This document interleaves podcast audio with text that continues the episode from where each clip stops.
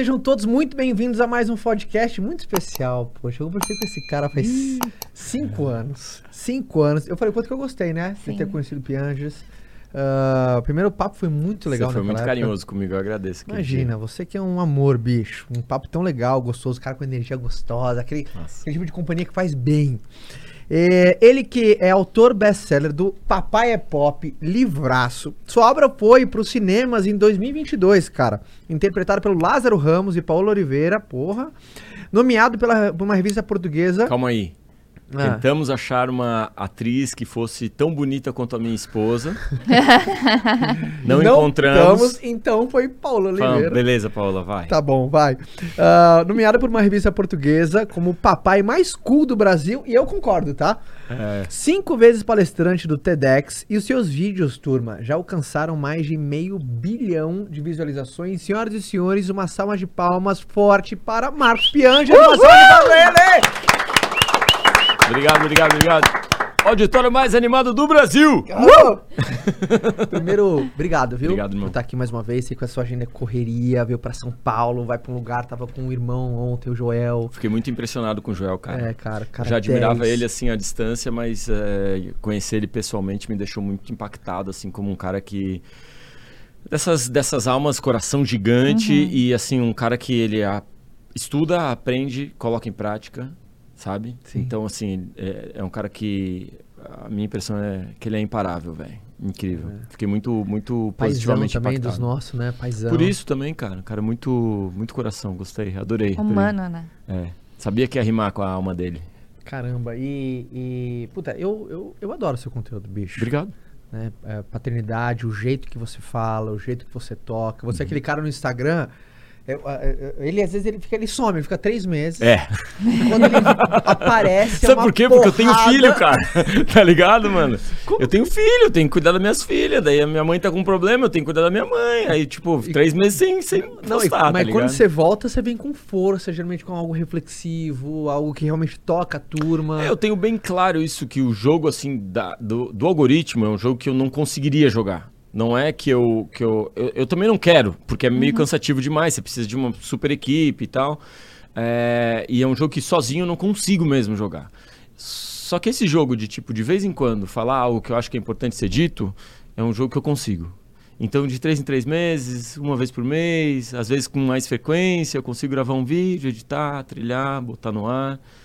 E sempre acho que um é melhor que zero, né? Então, às vezes é uma pessoa tocada, transformada, beleza. Às vezes é 100 mil, às vezes é um milhão. Acho que o importante é a gente falar com o coração. Já aconteceu de eu postar coisas e criar alguma animosidade. Postei uma vez um, um, um texto falando sobre como é importante os homens perceberem que um grupo de WhatsApp cheio de pornografia não faz bem pro seu relacionamento.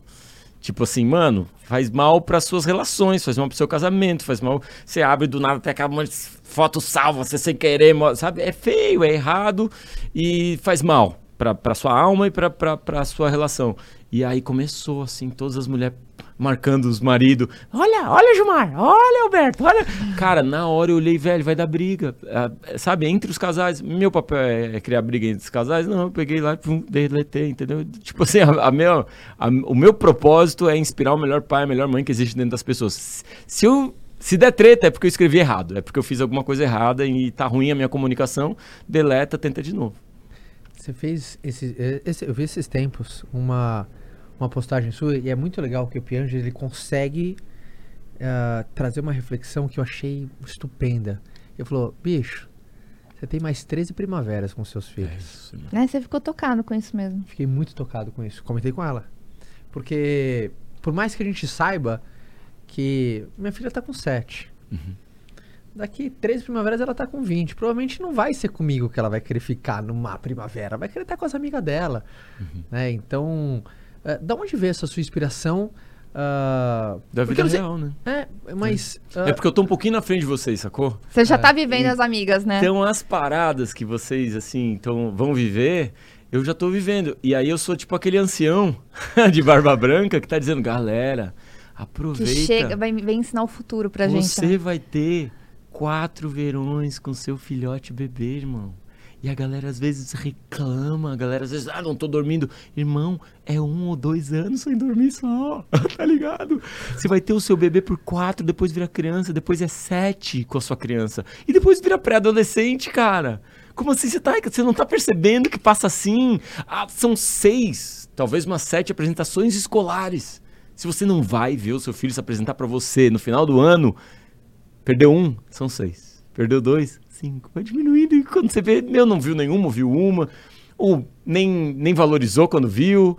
E, e é verdade, minha filha aos 14, 15 anos, ela disse, pai, não gosto de praia. Eu, pô, filho, a gente vai pra praia desde que você era pequena, ela parecia um peixinho, a gente mergulhou nos mares de todo o mundo, fomos pra Tailândia junto, pro Caribe junto, a gente mergulhou por todo, sabe, mergulhava de, de snorkel, ela se amarrava, não gosto mais de mar. Eu digo, caraca, 15, 16, 17, foram períodos, assim, muito doídos, assim, dela com as amigas, com, né, com o colégio e viagem, beleza. Só que aos poucos ela foi voltando, assim. Agora ela vai fazer 18 anos e ela disse, pô, eu quero, quero viajar só eu e você. E de Natal ela me deu de presente me enviar uma foto todos os dias. Chega meia-noite uma foto eu e ela só. Sério? É uma foto que só aparece eu e ela, assim, em algum momento da nossa vida. E ela faz um comentáriozinho, né? E eu respondo ela. Então, sem, sem, sem fotos ela vai me mandar. Desde o Natal tá rolando, então vai até ali por abril. mal esse presente, É cara. presentaço, irmão. Gostou, né? Presentaço, é Nossa, que lindo. presente, filha. Se você tá ouvindo. Já sabemos, né? Então eu sou muito. E, e fico muito tocado também, irmão, porque. Tipo, eu fui aquele cara que tava sempre no primeiro dia do, do, da- do colégio, saca? E aí, segunda-feira tinha um evento, pá. E, cara, já tava marcado há mó tempão esse evento. E daí ela entrou na facu. E, e, e calhou que o primeiro dia de aula era segunda, velho. E eu pensei, puta, vou cancelar o evento, velho. Mas eu pensei, não posso. E ao mesmo tempo ela vai, né, 17 anos, cara. Também ela não é um bebezinho que eu tenho que levar pra, pra faculdade no primeiro dia, sacou? Então é uma parada também minha, de eu, de eu me tratar, o meu trauma, porque talvez, irmão, eu tô tentando ser o pai que eu não tive, tá ligado? Esse pai que é profundamente idealizado e perfeito. E eu, assim, tipo, fico é, emocionado quando eu não consigo alcançar esse padrão que eu estabeleci na minha cabeça. E a minha filha, o legal dos filhos é isso, é que eles, eles nos perdoam. tipo, você tá pronto pra não ter nenhum filho mais dentro de casa, assim? Não sei, acho que não. Eu não tô pronto pra muita coisa, Caio. Eu não tô pronto pra perder minha mãe, por exemplo. A minha mãe tá com uma doença grave, né? E hum, a gente tá vivendo um período. Por muito tempo eu falei disso em palestra, todo mundo dizia: vou orar por você, vou orar por você, vou orar pela sua mãe. E aí, pô, foi assim, eu acho que uma bênção ela conseguir chegar no lançamento do filme. Porque o meu objetivo era que a minha mãe pudesse ver a homenagem que é uma produção cinematográfica pra ela. No final das contas, o filme fala sobre um- uma mãe que é a bússola moral ali daquele cara que erra pra caramba, não teve pai, em alguns momentos eh, pensa até em desistir, mas que a mãe diz assim: você vai ser pai, irmão. Você vai fazer o seu, papel nessa sociedade. Chegou o filho, você vai se esforçar para ser o, seu- o melhor homem que você puder ser. E essa foi a minha mãe. Então eu pude levar ela no cinema. Ela foi lá, magrinha, sem cabelo e tal, e uma pericona, bonitona, né? Um vestido e tal, mas bem magrinha, bem vulnerável como a gente não tá acostumado a ver nossos pais, né? Porque eles são a nossa rocha, a nossa referência. Então, tipo, eu não tô preparado pra perder minha mãe, velho. Tem que lidar com isso demais ainda. Eu não tô preparado pra ser o, o, o Piangers mais velho. Foi o dia mais Da difícil. dinastia. Foi o dia mais difícil da minha vida, bicho. Imagina, irmão. Quando eu perdi minha mãe assim. Ah, perdi minha mãe câncer. Foi seis anos. Ah, eu achava. é Só que eu caí do cavalo porque eu achava que eu estava. Porque, como não foi uma surpresa, Uhum. foi aquela coisa, você vai descobrindo, você descobre o diagnóstico, aí Exato. você vê ali, aí você vê piorar, E rádio e até químio. rádio, químio, aí aquela coisa vai, não vai, agora apareceu, deu metástase, aquela coisa, até a conversa na salinha, esse dia, bicho. Quando o médico chama meu pai e eu, ele dá o diagnóstico que era terminal, já falando, puta, cara, se sua mãe, se ela tem que assinar alguma coisa, não sei se tem algum imóvel, alguma coisa assim, mas aproveita agora, eu acho que é uns 15 dias. E ali, ali, ali foi onde a porrada entrou. Então foi aquela coisa que não foi num. Tal, minha mãe saiu de carro, bateu numa estrada, aquela surpresa tava boa ontem e hoje tá ruim. Foi eu, esses seis anos. E, mas quando o dia chegou, eu vi que você nunca tá pronto pra uma parada que você nunca viveu. É. Nunca tá eu também pronto. acho, irmão. E é muito duro, né? Você perder sua rocha, assim, porque eu não tive pai, né? Então, assim, não ter a, o outro lado é... E é como se cada pessoa que perde um pai perdesse o pai de uma forma meio única, assim. Só meio, né, teve essa história, eu vou ter a minha. Acho que cada um que perde um pai tem uma história muito específica. É. E a gente pode se ajudar e conversar. E va- eu conversei com vários amigos, chorei junto com vários amigos que já, já perderam pais. Mas não foi a minha mãe. E a minha mãe é a minha mãe. E o desenho que eu- na minha cabeça eu sinto um pouco, aqui me abrindo, abrindo meu coração para vocês, é como entrar num orfanato, porque a gente não tem pai mais, né? Só que esse orfanato tá vazio. Tá só gente lá. E a sensação que eu tenho é meio que essa. Eu me lembro que a minha mãe, ela trabalhava muito, né? Ela, ela mãe solo, né? Trabalhava muito e eu ficava muito sozinho em casa, né? Então acordava aquele garotão assim, tipo, pegava, fazia o meu rango, lavava louça e tal. Ela deixava umas paradas pra eu fazer, né? Arruma as camas, pá, limpa as paradas e tal. Chega aí, às vezes eu fazia o rango já, ela, né? Chegava no almoço assim, o rango tava pronto. E aí eu tenho uma sensaçãozinha que eu vou ficar sozinho em casa de novo. Tá ligado? Por um tempo. Porque eu acho que depois a gente se encontra. Tomara. O... Papai é pop. Acho que a gente podia começar daí. Como que nasceu o Papel Pop? Vamos? A Anitta nasceu em 2005 e eu não tinha nenhum amigo com filho e era, um- era um- uma situação meio estranha, diferente pra mim. Acho que eu era muito imaturo também, tinha 23 anos. E a Anitta vem com um furacão, né? Filho é um furacão, né, velho? Você tinha 23. É. Trabalhando. Aí, tipo, já chega o bebê, já meio que as contas já dá uma desequilibrada. E eu, caraca, e agora? Né? Mudamos de cidade, ela tinha um ano e tal. Então, mil perrengues. E eu fui escrevendo sobre isso, mas não mostrando pra ninguém. Eu acreditava que a, a criação de filhos era um assunto hum, é, maternal, Tá. feminino. E eu, eu tinha, putz, é, maior medo, medo, bobo, né, de falar sobre essas questões e ser considerado menos homem, né? Um cara, ih, Pierre, o que você tá falando, velho? Né? Nossa parada é beber cerveja e transformar em xixi, né? Sabe? Aqueles ogros assim, mano. E eu tinha muito amigo ogro, saca? então assim, eu ficava inseguro de falar Guardava pra você. Guardei 10 anos. 2005 ela nasceu, 2015 a gente lançou o livro. Então foi 10 anos escrevendo. Mano, ela me falou isso. Mano, a gente inventou essa brincadeira. Mano, pô, olha que massa, olha que engraçado isso que aconteceu. Olha isso que ela falou. E fui anotando, né? Aí, em 2013, mais ou menos, um amigo me convidou para escrever essas crônicas no jornal. Mostrei para ele. Ele falou, pô, isso aí tá massa, publica. Foi alcançando um público. Em 2015, lançamos o livro. E aí o retorno foi muito positivo. Você deve ter passado por isso em algumas vezes. E aí a- a- o amor é tão grande que você recebe que você só tem amor para devolver, né? As pessoas te agradecem tanto e dizem, mano, você mudou minha vida, você melhorou tudo, né? E Sim. obrigado e tal. Que você diz, cara, como é que eu não vou devolver amor? Olha esse amor todo que eu tô recebendo. E aí, cada livro vendido, um outro é doado. O dinheiro do livro vai para instituições. É, a gente hoje consegue alcançar até população carcerária. O livro é doado para penitenciárias. Caraca. Então, alguns homens que estão em situação carcerária podem ler o livro e, quem sabe, vai perceber que o caminho da, da vida não é só um caminho de violência, desonestidade e tal, mas é um caminho que pode ser calcado na família, na, no fortalecimento das relações, né, na sensibilidade masculina também que a gente tem e que traz um pouquinho de harmonia para a família, que é um núcleo que se expande para a sociedade e assim a gente muda as coisas, eu acredito. Eu acho muito interessante a gente trazer essa pauta, porque quando a gente pensa, principalmente na, na mulher que fica em casa, ah, vem alguns, a, maioria- a grande maioria, né? Acho que é uma dor muito grande da mulher, dela não se sentir valorizada. E também vem a questão de não saber a divisão de papéis. Então o homem chega em casa, ah, mas eu trabalhei o dia inteiro e eu tô cansado e eu não quero dar atenção pra esses moleque. Então, a- a- é, é muito comum hoje na família é, o homem acreditar que o papel do dinheiro é dele e da criação dos filhos é da mulher. E não entender que os filhos não é da mulher, o filho é dos dois. Exato. Pode ser que a parte financeira seja dele. Mas não é porque ele trabalhou o dia inteiro que ele vai chegar em casa, ele não vai ajudar em algum papel dos filhos, né? E eu acho muito legal, quanto mais hoje, mais homens, e é pouco ainda, precisa ser mais falado, sabe?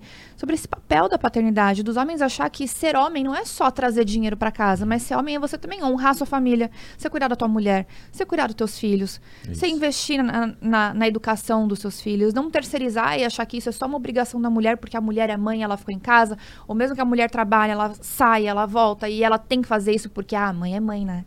Uhum. Mas pai é pai também. É, o que eu posso dizer a respeito disso é o seguinte: a gente, a gente eh, definiu esses papéis muito bem nos últimos séculos. Isso está muito bem definido, né? Se há alguns séculos atrás a força masculina ia definindo a proteção, então da, da aldeia e a, mãe, então É já cuidado. através da biologia, o cuidado, o colo e, e tudo mais. A gente passou o último século aí de transformações no mundo profissional, mulher entrando no mundo do trabalho também. Isso faz com que a gente possa começar a questionar, opa, peraí, como é que a gente reconfigura isso de uma forma Exato. harmônica, né? Porque isso é o mais importante. Às, às vezes eu, eu ouço um discurso de, é, é, de desarmonia. O que eu quero dizer com isso? O que todos os movimentos é, de- que buscam por direitos têm em comum é uma espécie de empoderamento individual. Eu acho que o nosso grande desafio é conseguir criar um empoderamento relacional. Muito bom. Eu acho muito legal a- a- os, os empoderamentos de grupos, Sim. mas agora, beleza, vamos tentar fazer um empoderamento relacional, porque esse homem também está solitário, esse homem também tem uma pressão ferrada nas costas, esse homem ele está deprimido, esse homem ele está sem amigos para conversar. Nós homens a gente joga futebol toda quarta-feira e não consegue falar sobre as questões mais importantes da vida, velho. Meu casamento está em crise, meu filho veio atípico, eu não sei o que fazer com a minha filha que está adolescente, eu tenho alguma disfunção. A gente tem vergonha. E essa ver... embaixo e, e por baixo, o que, que a gente faz? A gente pega essa vergonha e a gente sobrepõe uma camada de, de superioridade, de subjugo. Então a gente finge A que a força, gente é poderoso e mostra para os outros: olha o que eu tenho, olha a minha posição na empresa e olha a minha, minha, minha riqueza, para esconder, na verdade, uma vergonha que a gente tem de não conseguir falar sobre as coisas mais importantes da vida, cara. De chorar, de pedir perdão para um pai, de curar os próprios, próprios traumas pelos tapas, pelos castigos, pelos, pela, pelos desamores que a gente passou dentro de casa. Então, é, eu, acho muito importante o homem conseguir perceber a, a solidão feminina. Mas eu acho tão importante a, A a mulher mesmo. conseguir perceber a solidão masculina. Porque o que está estabelecido hoje é que o homem tem uma única arma para jogar esse jogo, que é uma novela muito trágica, que é o dinheiro. E a mulher tem uma única arma que a sociedade deu para ela para jogar esse jogo, que essa novela trágica também, que são as crianças. E quando acontece uma separação, o que acontece? O homem não quer dar um centavo para a mulher. E a mulher não quer deixar o homem ver os filhos. Exatamente. Caraca. E um se agride com a arma que tem, cara. A mágoa faz com que um use a espada que É o mais tem. comum. E o nosso nossa nossa busca não pode ser que a mulher ela, ela, ela use essa arma e nem que o homem use essa arma. Tem que ser um, um, um, um- um empoderamento relacional. Olha, cagamos, cagamos, fizemos merda, desculpa. Vamos, vamos resolver. Se não der pra resolver, vamos separar, mas vamos separar por respeito, porque a gente pra sempre vai ser aquela história de amor. Pra sempre vai ser aquela história de amor. Tem criança envolvida. Se tem criança envolvido, tem que ter maturidade, velho. A gente vive uma sociedade que celebra uma imaturidade assim que é, é assim assustadora. Porque a gente vê homens e as- Sabe que esses dias eu vi um vídeo num um Reels no Instagram, uma- um pai saindo com a filha, a filha pequenininha, e é nítido, era, tiveram, né, separou, e a filhinha, devia ter 3, 4 anos, porque você fica com a sua namoradinha, e você sabe que a criança dessa idade, ela não tem maturidade pra falar nesse tom de voz, com essa entonação, com essas palavras. E a galera nos comentários, ai, que fofinha. Gente, fofinha não, ela tá replicando o que a mãe tá falando, e a mãe, nitidamente, ela tá jogando a filha contra o pai. Exato. E é uma das coisas mais comuns que acontecem. Exato. E é uma das coisas mais tristes, né? Não Exato. sei se você concorda comigo. A gente acho tá nesse mundo para tornar essa vida uma vida boa pra gente e pra quem tá ao nosso redor. E a gente tem ferramentas, a gente sabe. Pessoas morreram antes da gente para nos ensinar a viver. Pessoas viveram e morreram antes da gente para nos ensinar a viver, para dizer assim, velho, não cai na ilusão do materialismo, não cai na ilusão da, do poder e da fama. Isso aqui é o que vale. Isso é o que é importante aqui. Investe nisso. Então, quando a gente percebe essa, essa novela trágica se desenrolando, a gente diz, cara, de novo a gente vai cair nisso, pô. A gente já viu que, que quem fica com a maior parte do dinheiro é o advogado. A gente já viu que as crianças sofrem pra caramba, que isso é profundamente traumático, que o cara sofre pra caramba, que a mãe sofre pra caramba. Ou seja, é, o script está todo montado já. É a novela mexicana, né? E, e acho tão bonito quando alguém diz assim, aqui não. Aqui não. Como você vê, como você tá vendo os pais? Desde quando você lançou o Papai é Pop até agora. Você Melhorou que... muito, Caio. É? Cara, eu não teria como conhecer um cara que nem você, por exemplo, em 2005. Sério? Não tinha um cara que nem você em 2005, irmão. Não tinha. Me fala, por exemplo, quem é o, sei lá, o, o- a inspiração, a figura paterna que a gente conhece. No mundo, assim. Você diz, não, super pai, do mundo. É, pra trás de 2005 era... Mas mesmo hoje. É. Hoje eu gosto do Jason Momoa. Sim. O cara é um paisaço legal pra caramba. Hoje eu gosto do. Eu, eu, eu acompanho o, o próprio. Vários. vários O Mion. O Mion, incrível. O Mion é inspirador, maravilhoso. Então você começa a ver pessoas assim que, cara, estão tomando essa, esse orgulho de ser pai. É verdade. Porque em 2005 era vergonhoso trocar fralda. Era vergonhoso falar sobre assuntos da, da paternidade. Eu me lembro, eu ia só eu no, na, na- nos encontros da creche, tá ligado? O único cara. Eu me lembro de ir no pediatra e o pediatra dizer, mas cadê a mamãe? E eu dizia, como assim, doutor? Papai também consegue, traz aí, né? Tirava uma onda ainda com ele e falava, ah, mamãe tá, sei lá, tomando um uísque com as amigas, tá ligado? Deixa o pai, não entendia nada. Porque, pô, o pediatra, ah, na- sempre naquela expectativa, não. Cara, eu já levei a minha filha, por exemplo, pra eh, exame ginecológico e o cara, o, o ginecologista dizia, ah, ah, não, eu não vou, eu não, não, não faço exame assim, sem a mãe do lado. Então, assim, eh, por muitos momentos na minha vida eu vi que banheiro masculino não tinha trocador, né? As bonecas da minha filha não falam papai. Boneca só fala mamãe, mamãe, me dá um abraço, mamãe faz isso, mamãe faz aquilo. Propaganda era tudo só a mãe, a mãe, ah, ah, fralda, mãe, mãe, creche, mãe, comunicação, mamãe. Mamãe. Aí eu respondia na creche, papai, riscava, papai, respondia o- a agendinha, né? Aí no outro dia, mamãe, eu, mano, a professora deve mandar pra todo mundo, né? Mamãe, mamãe, Padrão. mamãe. Padrão, pô, papai, entendeu? Também, porque é uma forma de desafogar essa pressão feminina também. É uma forma da mãe perceber, ô pai, que bom, tem um parceiro aqui que leva, pega na Incluir o creche. pai. Incluir o pai na história. É um alívio. Eu, eu, eu convido todas as mães a experimentar, a propor a participação masculina. Eu sei que muitos caras não querem, mas talvez não seja porque não querem, é porque não estão preparados. Você sabe que uma Você das. tem, que- você tem, você tem, você não também tem a percepção que também tem muita mãe que não, não dá espaço pro cara, pro cara É, chegar mas é assim? exatamente isso que eu percebi. Quando eu tive a Bela, eu, uma das frases mais interessantes, eu não lembro onde eu ouvi, quem falou, mas ela me marcou. Que pai não é ajudante de mãe. Uhum. E eu acho que a primeira reação das mulheres na maternidade é tratar o pai como um ajudante. É, mas eu vou te explicar por quê. Se você chega numa mecânica e tem lá um mecânico que ele viu cursos de mecânica e ele tem tipo um aparato, saiu ferramenta dele. Sai ferramentas do corpo dele, desse mecânico. E aí tinha um cara do lado que não tem nenhuma dessa experiência, que não tem nenhuma comunicação, que nenhum pai bateu nas costas dele e disse um dia você vai ser pai, que nenhuma propaganda disse um dia você vai ser mecânico, né? E ele chega lá e ele é Sabe o nem onde ajudante total. O, o, o mecânico profil só diz, mano, passa aquela chave lá, agora me passa aquela chave lá. E é assim, que- é essa dinâmica que a gente vê nas casas. A mulher dizendo, me passa aquilo lá, agora pega aquilo lá, agora aquilo lá e tal. Só que tem um momento que é bonito quando o pai diz, ei, só um pouquinho, deixa eu tentar. Sai com as amigas hoje. Sim. Passa um final de semana lá, passeando. Com a vai, mãe. Com a sua mãe, entendeu? Deixa eu tentar. E o homem, então, ele desenvolve, cara,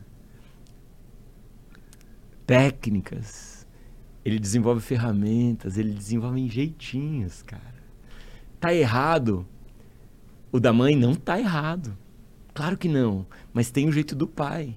E o filho e o pai, eles sabem que existe essa dinâmica e que são dinâmicas muitas vezes diferentes ou parecidas, mas cada um desses afetos é importante nessa constituição, porque fortalece na criança, ou seja, sempre que tem um casal brigando, você não faz nada certo, não é assim, você- fortalece na criança a ideia do estou desamparada. Uhum. Quando a mãe usa essa palavra de duas letras maravilhosa, poderosíssima, que é o tó.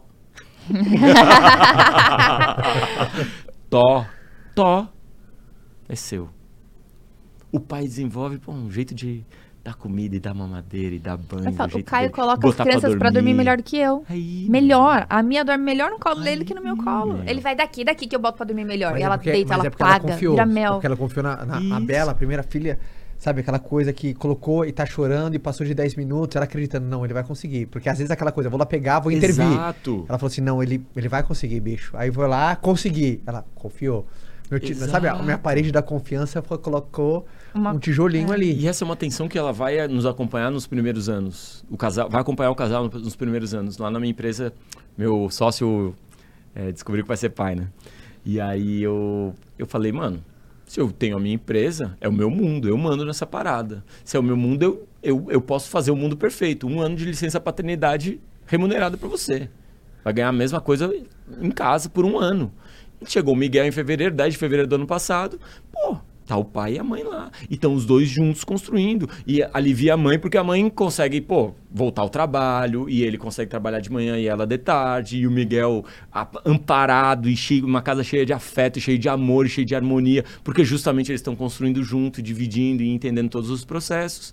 E aí o Douglas estava me falando esses dias que às vezes o Miguel chora e ele diz assim, cara, a Ana respeita o meu espaço. Ele pode chorar, chorar, chorar, eventualmente ela aparece, pô, meu, como é que, como é que tá aí e tal? Tá tudo certo, beleza. Ou então, me, me dá uma força. Mas olha aí que, que dinâmica diferente. Sim. Porque ele É. virou mecânico Total. casca grossa agora. Ah, me dá uma força, alcança ali a parada. Ele já tá ligado onde fica o lenço umedecido, onde é que fica a mamadeira, a, a- a temperatura da água, onde é que, como é que passa, o que, que ele gosta, como é que faz o negócio para aliviar o dente que tá nascendo. Então ele virou um mecânico ninja já, né? Eu tô aqui usando talvez um- uma metáfora não muito Mas você apropriada. sabe que assim, eu, eu adoro dormir. Adoro dormir. E o Caio não tem problema nenhum com isso. Então, é ele quem levanta pra arrumar as crianças pra escola. E aí, a Bela é muito cabeluda. Tipo assim, ela tem muito cabelo igual. Então, pra mim é algo muito fácil.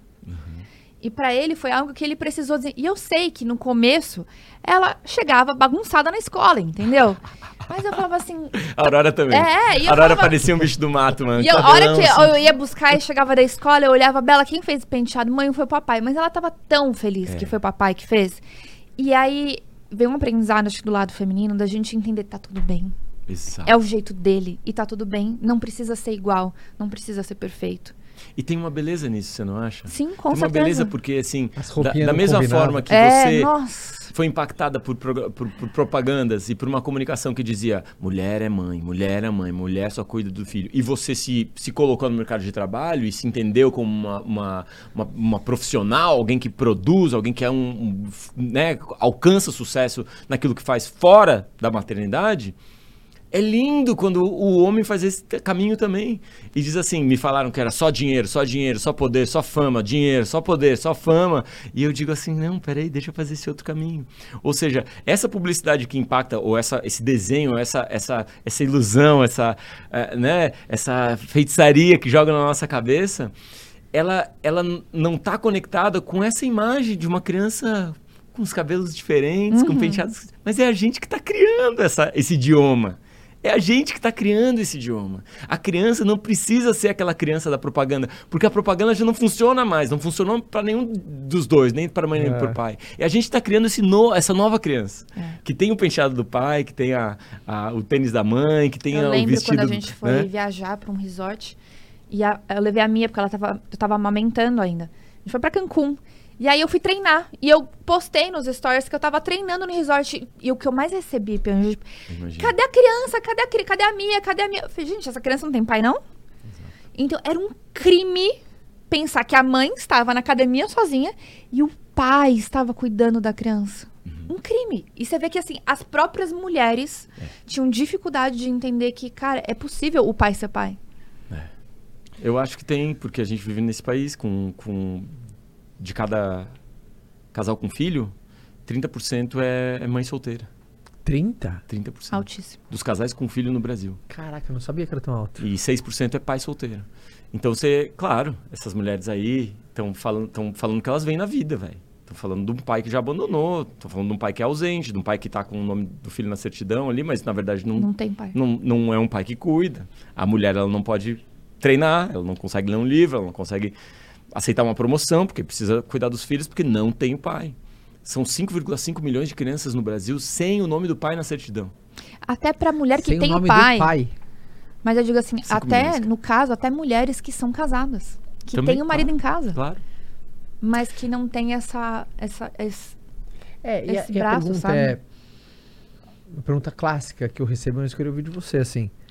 E como e, e esse, e esse pai que tá ouvindo, e ele fala, porra, mas, mas como é que eu equilibro esses pratinhos? Da minha responsabilidade do pai, do provedor, e o pai que cuida. Que, como, como, como equilibrar? Principalmente hoje, onde, onde tem esse. Esse, às vezes essa cobrança, e muitos homens eu falo porque dentro de nós homens tem essa cobrança, pô, eu Tem. tenho que ir lá, eu tenho que ir lá caçar.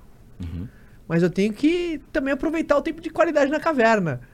É, cara, é, eu tenho que ir lá caçar, mas não rolava de sair e caçar, tipo, 300 mamutes e fazer uma caverna luxuosa com, com bastante pelo nas paredes e, tipo, ah, meus filhos vão ter um iPad feito de osso de mamute, tá ligado, mano? Deu pra entender mais ou menos? Porque assim, irmão, morreu gente antes da gente pra nos ensinar. Galera focada em luxo, luxo, não, sai família, sai. Cara, nenhum sucesso vale a pena quando há fracasso dentro de casa, irmão. Perfeito. Eu quero ser famoso em casa. Quero ser famoso em casa. Uau. Nossa, O meu sucesso é minhas filhas me admirar por toda a minha vida. Isso é sucesso pra mim.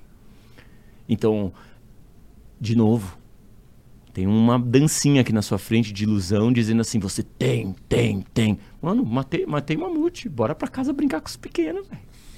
Matei um mamute. Mamute segura a onda aqui. Você tá entendendo o que eu tô falando? É um sim. mamute por dia, mas 300 por dia. Porque é, é, as crianças, velho, elas sentem isso, tá? E, e basicamente uma criança, ela, ela, a gente fala, né? Mas eu tô fazendo isso por você, tô fazendo isso pela minha família. A criança sabe que não é. A criança, ela sabe que ela, na escala hierárquica aí, tem alguma coisa antes. Porque teve uma apresentação que não foi vista, porque teve um dente que não foi guardado, porque teve uma história para dormir que não foi contada. E isso tudo é sinal de desamor. E o, o desamor ele tem um, um fator muito triste porque ele imprime nessa criança para o resto da vida que ela não tem valor. Que ela não conseguiu se equiparar aquilo que tinha tanto valor para o papai. Tinha alguma coisa que era muito valiosa e ela tenta. Ela escolhe a profissão que você acha mais massa, ela tenta. A gente ouve depoimentos de gente querendo fazer mais coisas do pai para tentar agradar o pai. E esse processo é um processo é, muito doído, né? Pro resto da vida de uma criança. Agora, quando existe o contrário, tipo, ó, matei um mamute, vamos comemorar. Você é importante para mim. Esse mamute é por você. Eu adoro cuidar de você. Adoro ser pai dessa família. Adoro brincar com você. Bora, amanhã tem mais mamute, hein? Eu amo caçar mamute. Eu amo caçar mamute. Posso sair? Pode, papai. Você é bom, né, papai? Sou. Sou bom, caço mamute como ninguém. Tá ligado? Ou seja, é outra dinâmica, cara. Beleza. Tem que caçar, ele gosta de caçar. Os japoneses chamam isso de Ikigai, né? Uhum. Eu sou bom, eu amo, o mundo precisa, ainda por cima eu, sou, eu recebo pra isso, né, velho? Então, quando você consegue enxergar que a vida, ela não é só é, é, grana, especialmente os homens, e aí a gente pode citar aquele livro Cinco Arrependimentos Antes de Morrer, né? Eu não li Tem esse. uma enfermeira australiana que ela entrevista os, os doentes que estão falecendo. Ah, E todos os homens, 100% dos homens que ela entrevistou, não devia ter trabalhado tanto. Os principais arrependimentos são: devia ter vivido uma vida de mais verdade para mim mesmo e não para os outros. Devia ter investido nas minhas relações com os meus amigos, mantido contato com alguns amigos. Devia, não devia ter trabalhado tanto. Ahn, ah, sei lá. Aí você lê o livro aí, mas eu me lembro bastante dessas. Isso é impressionante. Pode perceber, toda pessoa com mais idade, o arrependimento é sempre o mesmo. É. Erra sem, a- parece que as gerações passam, elas erram exatamente na mesma coisa. E eu acho que dá. Porque eu conheço pais que são super pais e que matam um mamute. Entendeu? Acho que Sim. dá, cara.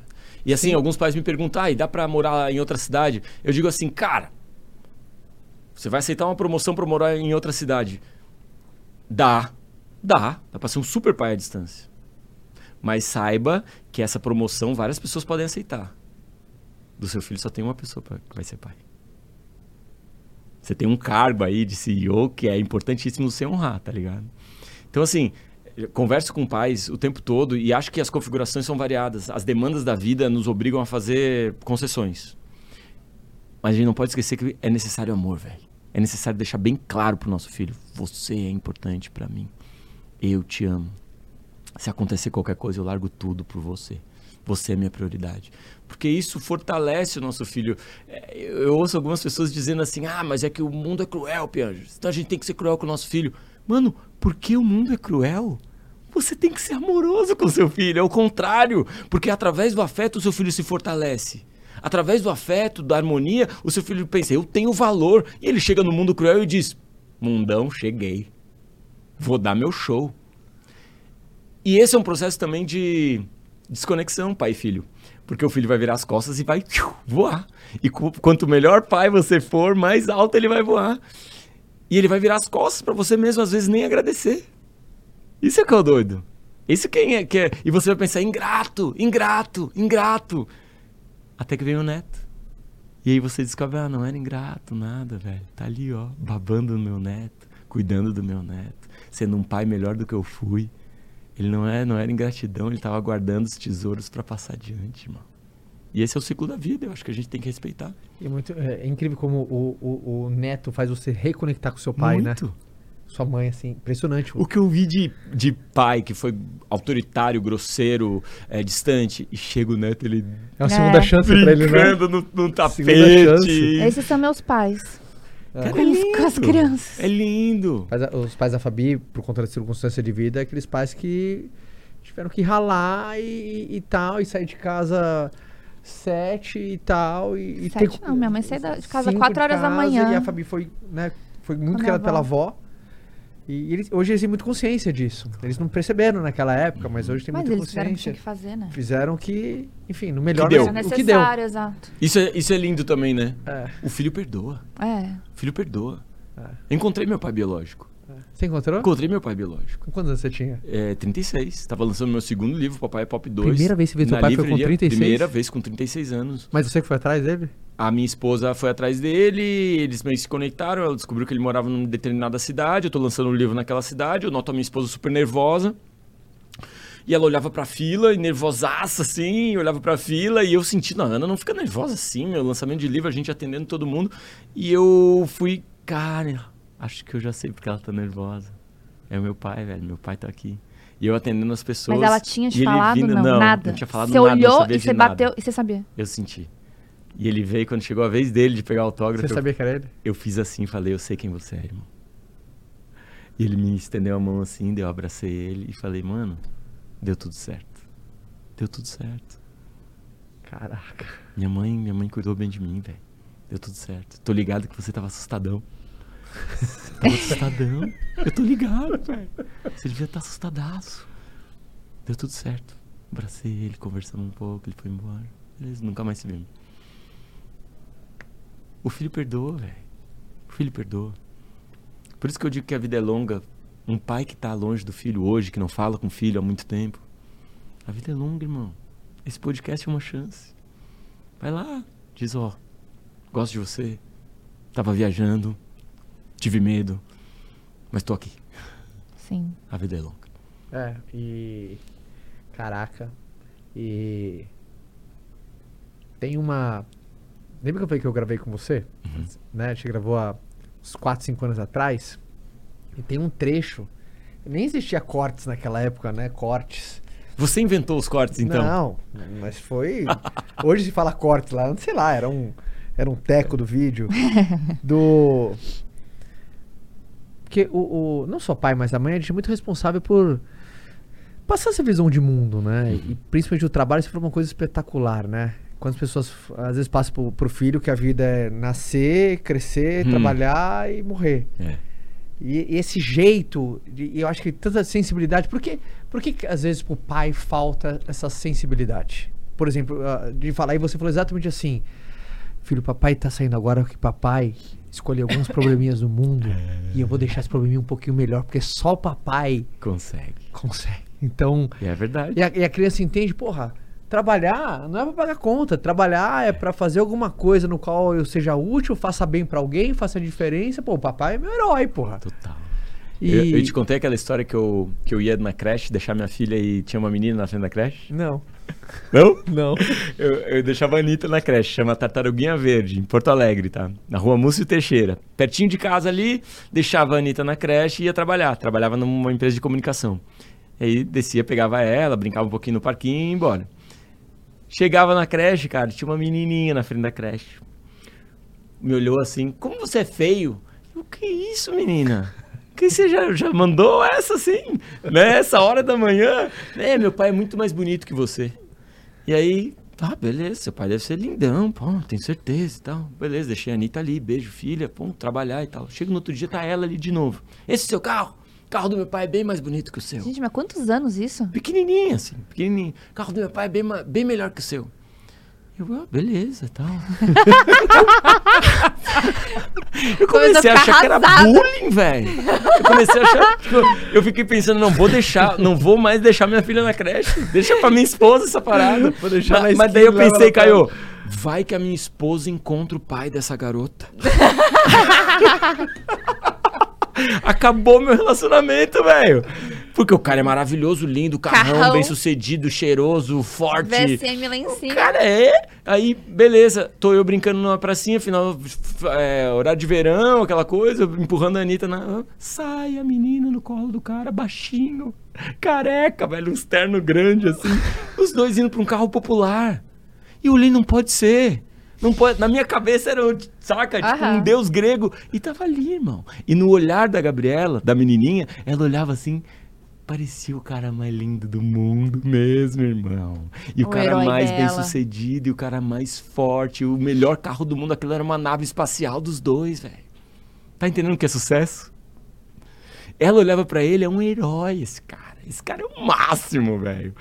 E eu, eu vendo aquilo lá, eu falei, cara, mano, olha isso. Perfeito. Essa é uma menina que vê o pai como um herói em todas as áreas. Inclusive, por favor, no trabalho. Porque se ele é um herói em todas as áreas e no trabalho ele diz, é, mas o chefe do papai não sei o quê, ah, porque o papai odeia o que faz. Aí ela sabe que então é o, é o, é o inimigo, é o vilão. Trabalho é ruim. E o que, que a gente tem? Uma geração de neném. Nem estuda, nem trabalha. Uma geração que não quer fazer nada. Uma geração que fica, sei lá, até os 40 anos, sem saber o que fazer, morando em casa, na casa dos pais, desconectada da vontade de realização, porque, ah, não, não vale a pena. Meu pai só sofre.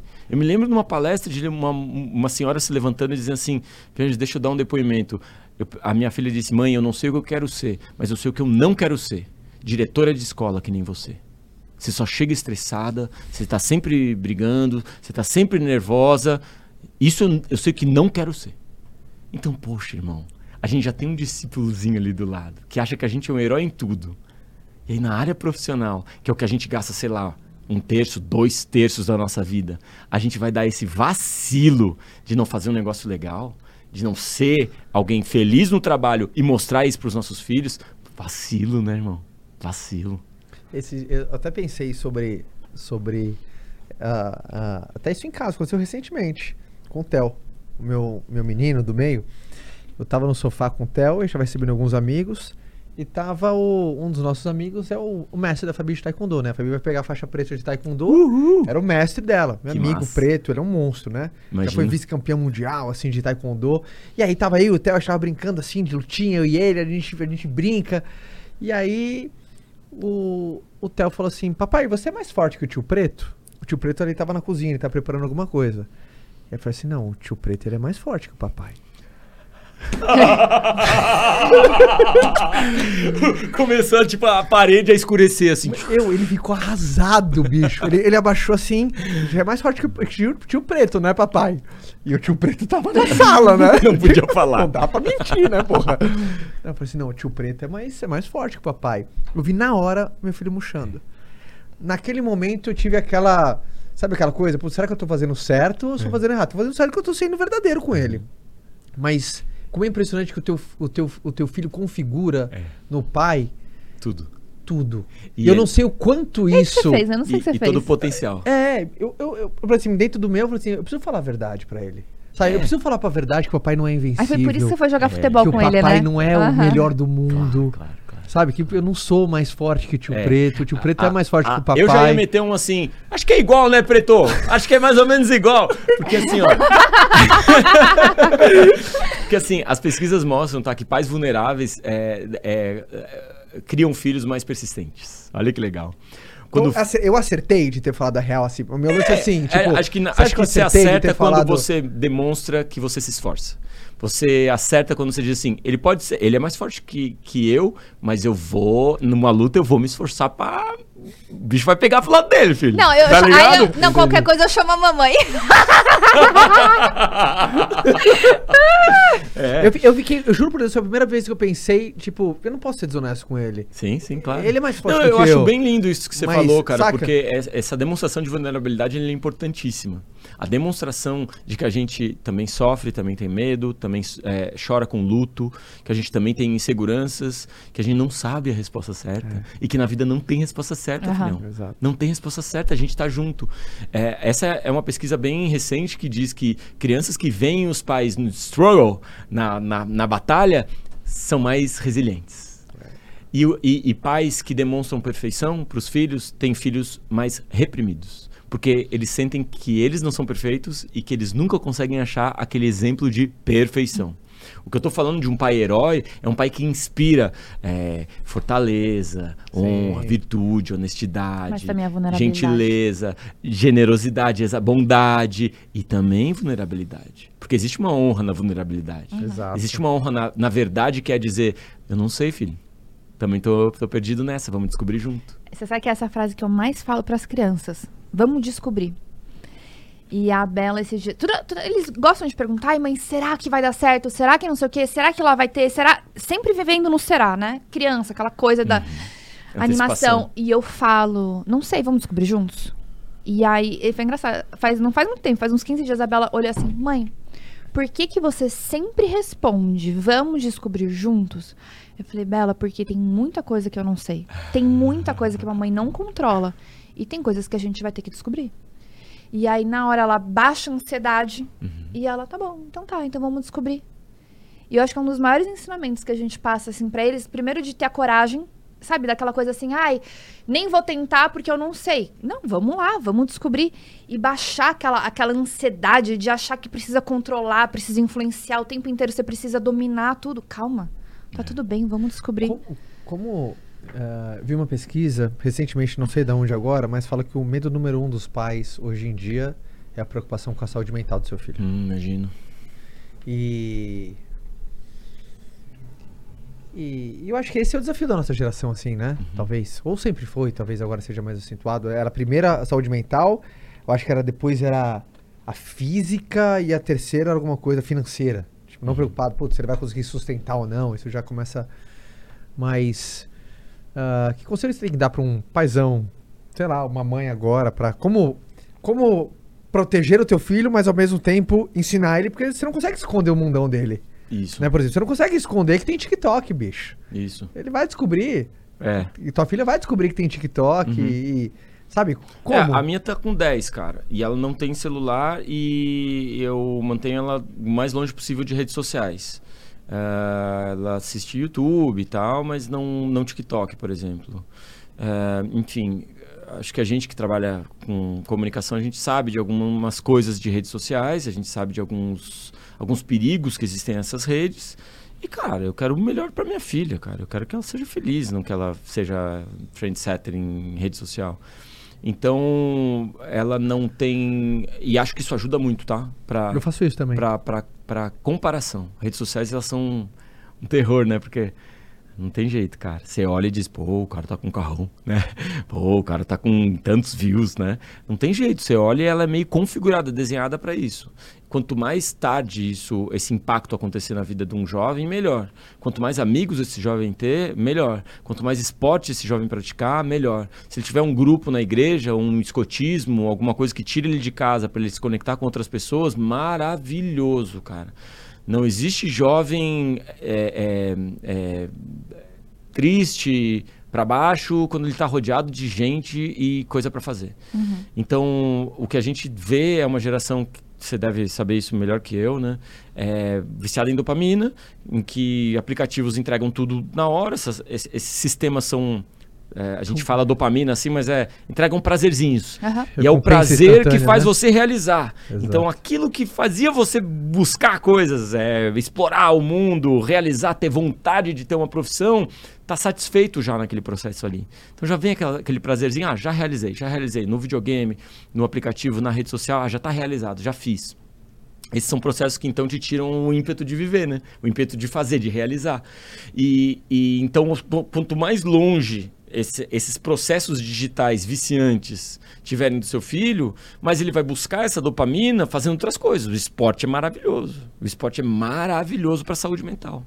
Tem pesquisas, você pode pesquisar, tem uma, tem uma pesquisa apresentada pela, pelo curso de Yale sobre o bem-estar, que diz que esporte é melhor até que remédio contra a depressão. Esporte é, melhora sua, seu sono, uhum. melhora sua saúde, melhora sua alimentação, melhora a, sua sociabilização. Então, é, é, poderosíssimo o esporte, cara. É, assim, a gente sabe o que fazer, tá ligado? Os pais sabem o que fazer. Só que a gente não faz porque a gente não tem tempo. A gente não faz porque a gente está estressado, a gente não faz porque quer resolver um problema agora. Ataca esse iPad aqui, meu. Fica no TikTok aí que eu preciso trabalhar. E aí é um problema que eu resolvo agora, mas que eu colho lá na frente. Lá na adolescência, pré-adolescência, eu vou ter um filho que vai, vai ter problema de relacionamento, de autoestima, de comunicação, de ler emoções, de autoconfiança, cara. Sabe? Então, esses são, são. Esse é o dever do pai, pô. Esses dias o cara me perguntou: ah, qual é a parte. E o, qual a sua dica para um pai que não sabe o que fazer? É, não sabe é trocar fralda? Eu falei, mano, trocar fralda é a parada mais fácil. A parada mais difícil é essas treta mental, trauma, como você explode, como você trata as questões relacionadas à autoestima da criança, ao vínculo que você tem com ela, ao mesmo tempo ao incentivo que você dá para explorar o mundo. Esses são são ajustes, ajustes que exigem extrema atenção.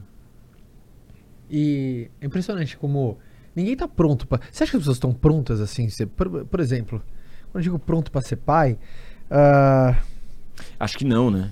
Acho que não, mas sim, né? É. Porque o, o, o Theo já te ama, né, irmão? É. Então você tá prontaço já. Exato. Pro Theo você tá perfeito já.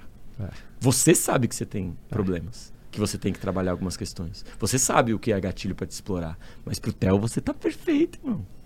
Você tá pronto. Eu vejo a especialmente criança, homens apavorados graça, com isso. Né? Não é? Você não, você não vê, Eu vejo especialmente homens. Os pais eles dizem, cara, eu não vou conseguir. Eu tinha um amigão, cara, que já faleceu, o Marco. Ele dizia, cara, eu não quero ter filho porque eu nunca vou conseguir ser o pai que o meu pai foi. Meu pai foi um pai foda. Foda. E eu não vou conseguir ser esse pai. E ele. Ele teve filho, tá ligado? E, cara, pro Fernando, o Marco foi foda. Não tem jeito. Fugiu do seu controle. As pessoas estão eu, eu sou aquele cara que. Eu, eu, eu, gosto de difundir a paternidade, porque, puta, ser pai. Eu agradeço demais você por isso, irmão. Puta, eu, eu, eu, eu sou. Eu, eu, eu, eu, e eu, como que eu divulgo a paternidade? Sendo. Exato. Saca? Uhum. Eu sou pai mesmo. Tipo aquela coisa que eu tava lá com meu filho, e aí bato figurinha, aí mostra batendo figurinha, e ele, e ele me ensinando a bater, ele, ele tem uma técnica melhor do que a minha, e, e, e com a Mia. E, e, a gente ficando junto, e eu, os rituais que eu faço com a Bela.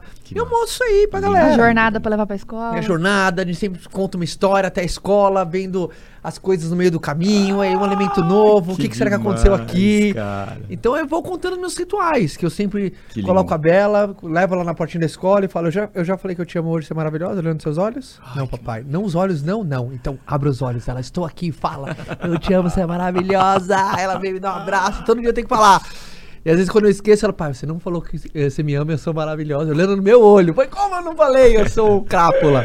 Eu vou lá e falo. Então, eu vou contando meus rituais com o pai. Mas sabe Ah, que uma coisa importante de falar? Que quem olha hoje o Caio, pensa que você é esse Caio sempre. E é entender que foi uma jornada. E as Foi, pessoas, elas claro. precisam se permitir passar pela essa jornada. De começar... E, cara, não sei. E é isso, vamos descobrir. Vamos, vamos ca- caçar os caminhos, sabe? Geralmente quem não teve pai ou quem teve um pai violento, né? Não, tem, não sabe nem por onde começar, né? Porque, sabe aquele, sabe meus amigos que não têm filho? Eu fico naquele dilema. Eu não quero ficar enchendo teu saco pra você ter filho. Sabe aquela coisa? Ah, tem que ter filho e tal, Claro. tal. Mas por outro lado, porra, você vai estar perdendo Massa tanta demais, coisa. velho. Sabe, até onde. Não sei, se- onde você até onde que eu posso ir? Eu não sei o quanto você vai, por exemplo, se a gente não tivesse filho. E Eu? Você, é, e a gente, se fosse um puta, sabe, conviver com a gente todos os dias. O quanto você ia ficar enchendo o saco pra ser pai? Mas, saca aquela coisa? Eu não, eu não encho o saco de ninguém, assim. É, eu, eu- como eu disse, eu tenho esse meu brother aí que acabou de ser pai, né? E eu perguntava, e aí, será que vai rolar e tal? Mas eu, ao mesmo tempo, acho que é uma responsabilidade, né? Exato. E acho que tem muita criança aí é, no mundo pra adotar também, né? Exato. A gente pode também, né, pensar na adoção como um negócio mais natural, né? Sim. Então, é, eu, eu ouvi, eu tava esses dias num lugar e o cara falou, ah, eu não quero ter filho jamais. Ah, beleza. Um pai ruim a menos.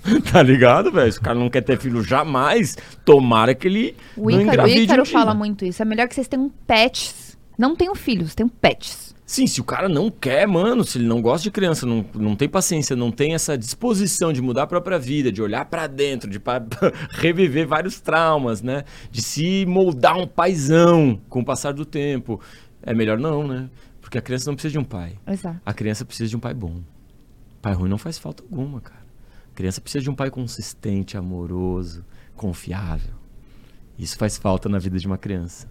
Um pai meia boca, um pai ruim, um pai ausente, um pai violento, não faz falta nenhuma. Então, beleza, velho. Não quer, não quer. Só que eu acho também, se aconteceu na sua vida, você homem, aconteceu, mano, é uma chance tão linda que você tem, cara, de viver uma vida mais rica, abençoada, criativa, colorida, velho, mágica, de te fortalecer, porque isso fortalece. Você se fortalece, um ser humano, você começa a ficar melhor em todas as áreas. Então é uma chance que a paternidade nos dá de melhorar não através da dor. Porque às Mas vezes a gente muda na dor, velho. Aí é demitido, a gente, não, eu vou me esforçar no próximo trabalho. Aí perde a mãe, não, eu vou dizer eu te amo para as pessoas que eu amo. Aí a- passa por um divórcio, não, no próximo eu vou acertar. A dor nos ensina. E a paternidade é a gente, através do amor, se transforma nesse cara né, que inspira um futuro melhor. Tem uma. Eu tô com três filhos assim, né? Isso é- Assim, eu espero que seja só três. Entendi. Estou com os três filhos, Ah, mas. Pensa em ter mais? Exato. Se você perguntar, Caio, quantos filhos vocês vão ter? Pergunta, quantos filhos eu vou ter? Quantos filhos você vai ter, Não cara? sei, porra. Eita! Quantos filhos vocês vão ter? a gente vai pro quarto agora. E aí eu perguntei, e aí, como vai ser? E aí vai sendo. Não sei, a gente, a gente- Vamos descobrir. É, a gente vai Que descobrindo. lindo, a que gente não lindo. sabe.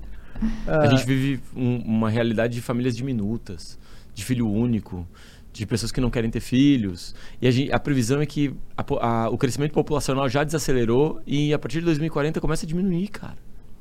Vai ter menos gente no mundo, vai ter mais velho no mundo, vai ter menos criança. Tá ligado aquele papo de que é necessário uma aldeia pra criar. é, como é que é? É necessário uma aldeia pra criar Uhum. filhos, né? Uma criança. É necessário crianças, é necessário filhos para criar uma aldeia. A gente precisa deles.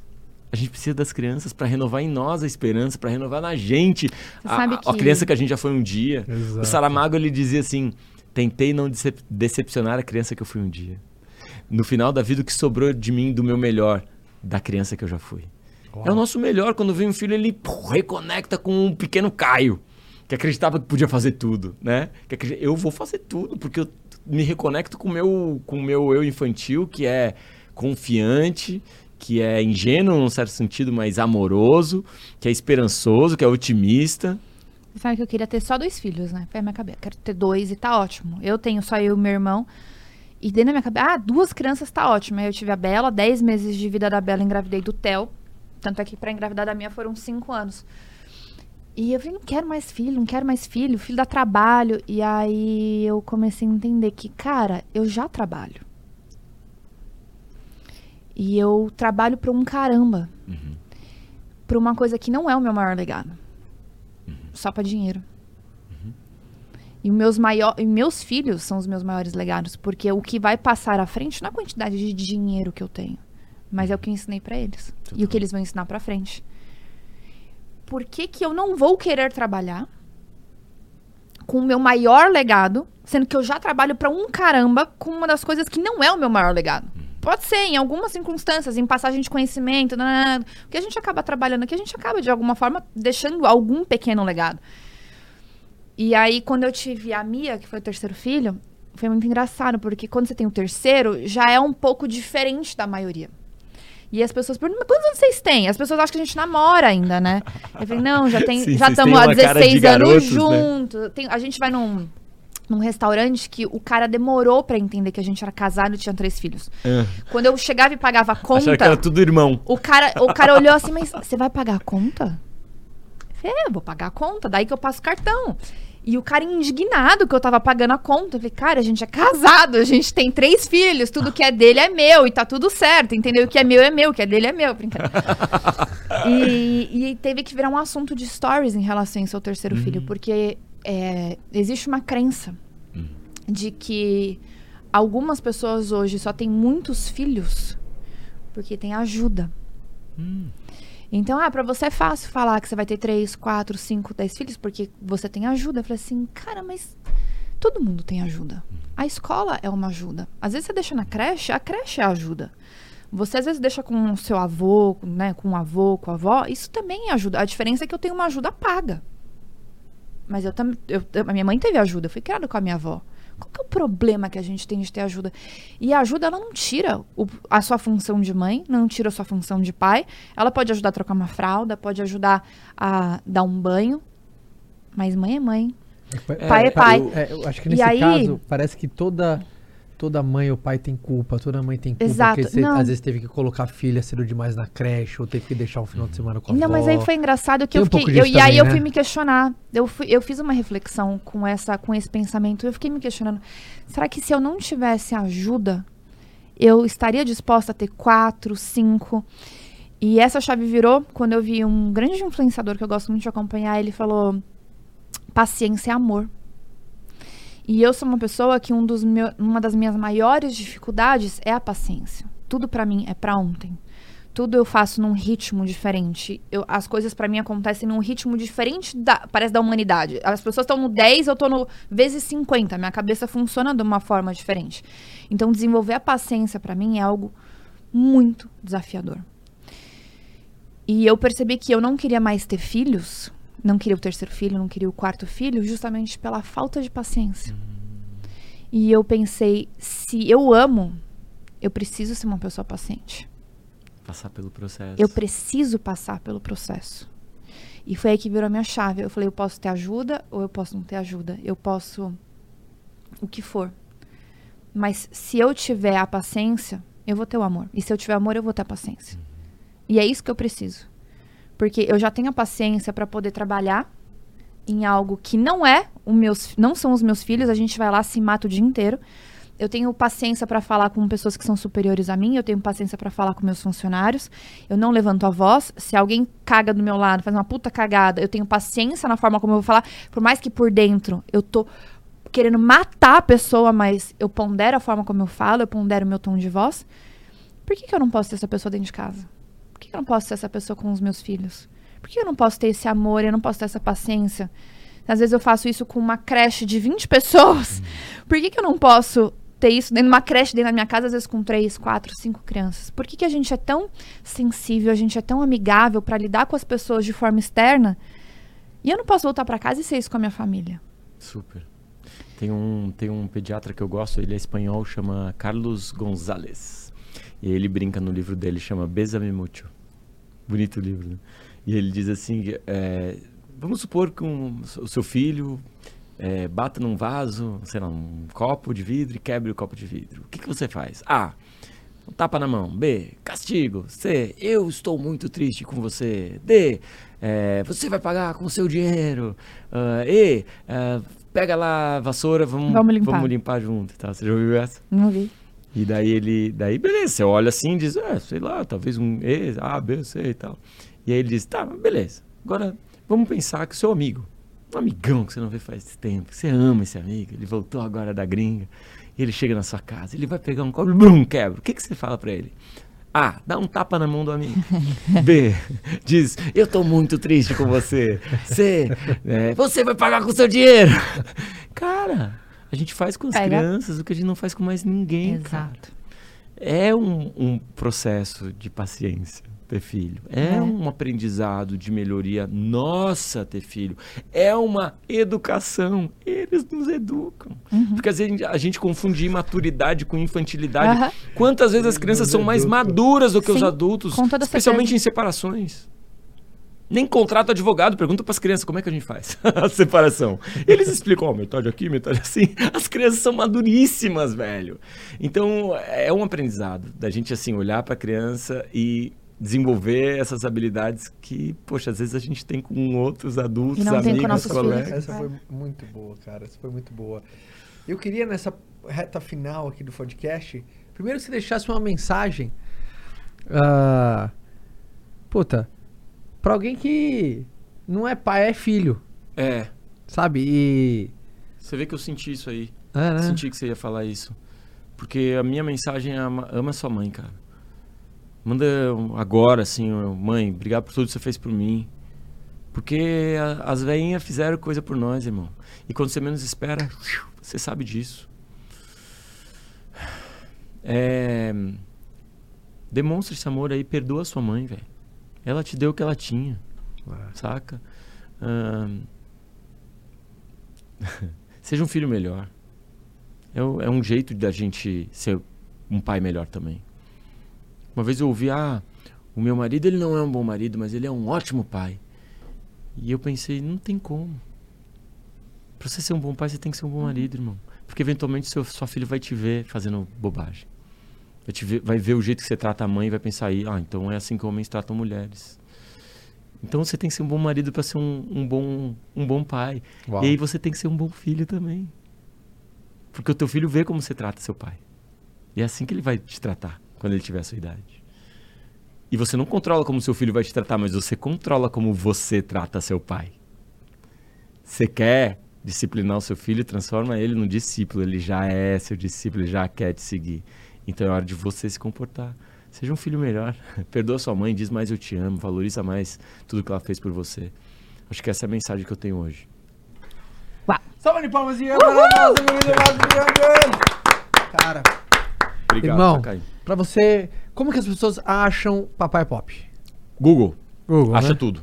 Tudo. Papai Pop. E pra estarem mais pertinho de você nas redes Ah, sociais e é. Papai Pop no Amazon Prime, tá chegando no Amazon Prime, tá? Mentira. Aguarda o Amazon Prime aí, o filme Papai Pop tá chegando com Lázaro Ramos e Paola. Amazon Prime, ah, sim, puta, ninguém, ninguém pode perder.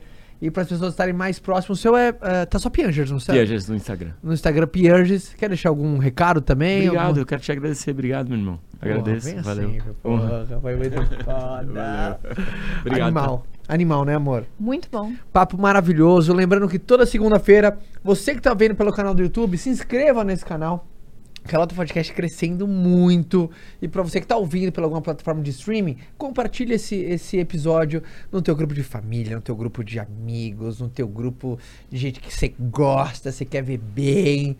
Porque eu tenho certeza que teremos mais papos maravilhosos como esse. Foi um espetáculo te receber aqui, irmão. Ih, Foi um venha sempre. espetáculo. Saúde pra família, tá, galera? Venha sempre. Saúde. Vamos com tudo.